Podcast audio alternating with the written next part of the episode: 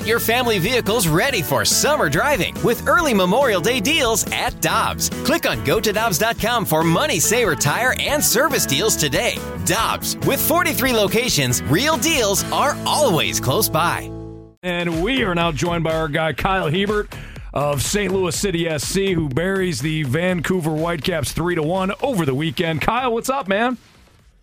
Hey, what's up, guys? Good Oh. to be back on. By the way, that intro music really cool. That might have been the first time I heard it in all its length. So well done there. We're- okay, so nice job to Marsh. That's our Did it- DJ Marshy Marsh. Kyle, did it make you want to dance? Because uh, full disclosure, the three of us in the studio were hip thrusting. Yeah. It wasn't pretty, but we were doing it. Yeah, Okay, I'm I'm visualizing that now. yeah, you are. Nice. Sorry about that.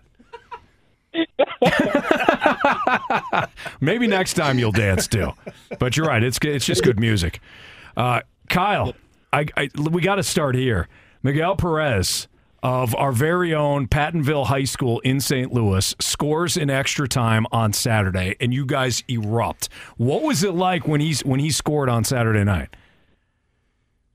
Yeah, I mean, one of the like first off for him and his family, like he just graduated high school, 18 year old kid, ton of composure, great player, great guy in the locker room, special moment for him.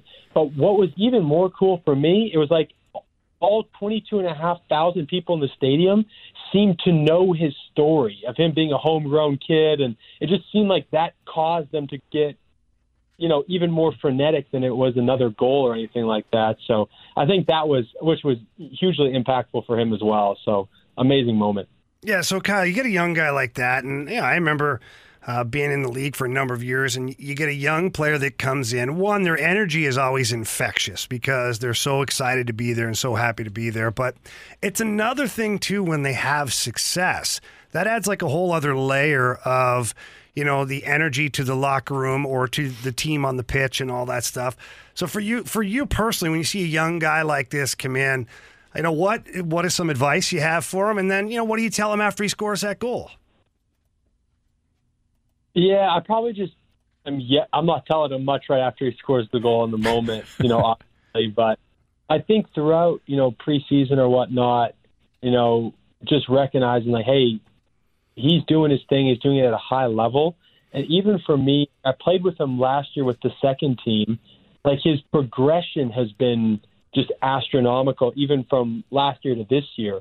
Um, and so just being able to just see that, um, you know, the work that he puts in, and probably the biggest thing for him is that he's just mentally never seems to really be phased. You know, he makes a mistake like a young kid would do, but he just moves on. He doesn't dwell on that. So I think that's that's one of his biggest assets. Kyle Hiebert of St. Louis City SC joining us right now on the Fast Lane on 101 at ESPN. All right, Kyle, I got to get I got to get the strategy breakdown from you. What happened with Vancouver? How were you guys able to control that game?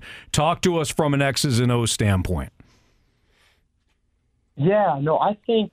I mean, the first half was high energy both ways. We were like we knew they they pressed out, you know, centrally. So we really had to limit our turnovers centrally, kind of similar to Minnesota, where they were always going to be ready, um, ready to pounce if we made a mistake. And so that was something, you know, limit where we're losing the ball, especially with a team like that, where it's like then they're just straight down your throat. Um, and then I think it was we had some other chances, but a couple, you know, individual moments of of brilliance, like Edu's cross shot, whatever you want to call it, that goes right in the top corner. Um, you know, a dangerous ball in behind that we end up, you know, they end up turning into an own goal, and then, you know, a good ball in by Edu, good save. You see Tomash, quickest to react. Maggie sticks in the top corner. So, a couple moments of brilliance, and you know, locking down and sticking with our game plan.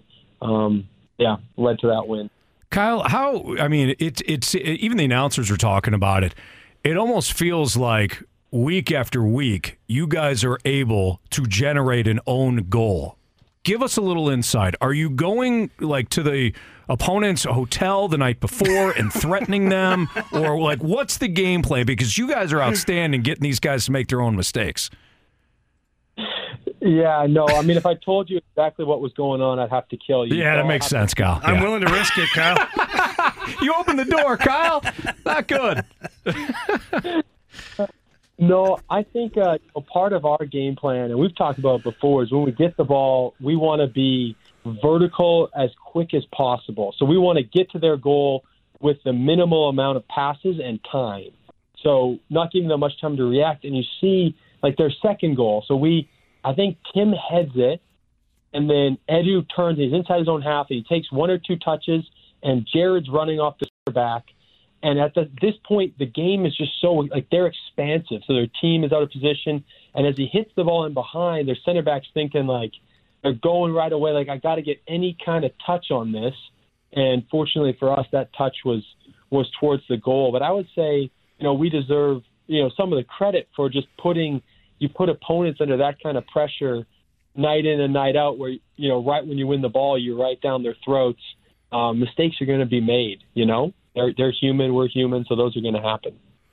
Hey, Kyle, you guys have uh, maintained your success here by playing that bulldog style of soccer, all while not having you know one of your biggest guys out there, Klauss. Um, you know how how much of an adjustment has that been for you guys, and is Klauss getting any closer to getting back uh, on the pitch? Yeah, no, I mean Klauss is a big loss for us. I mean he's physically he he demands a lot of attention, occupies the center backs. Not only is he a, a goal scorer, but he's also got good feet. He's creating opportunities um, for other guys. And then it's the flip side is you know next man up. You know we've had guys step into that role, you know who have been wanting minutes and you know feeling like they deserve minutes, and then they get this opportunity, kind of like a Célio Pompeu, who is showing very well.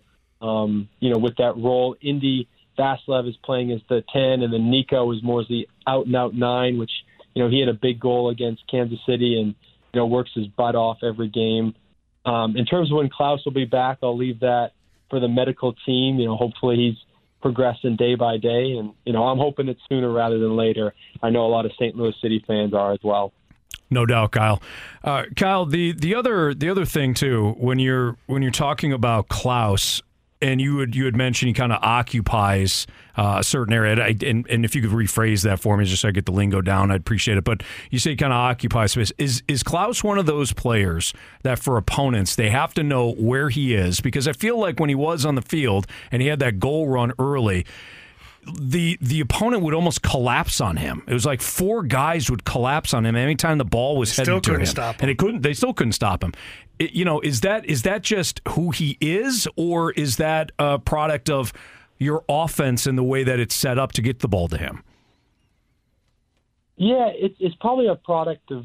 I can think of maybe two things. Is one when you have an out and out number nine or center forward or striker, whatever you want to call it, like Klauss who's between center backs, they're often going to get kind of that double attention from both center backs or triple attention with um, one of the center mids coming on top. And then I think, yeah, the second piece would be just especially how effective he can be when he's not in front of goal. Like it's whenever he's getting the ball, he has that creative ability. I think that acted when opponents were looking like, hey, we're when he gets the ball, we need multiple guys on him to try to limit you know some of his creativity and movement and and stuff that he would create for us.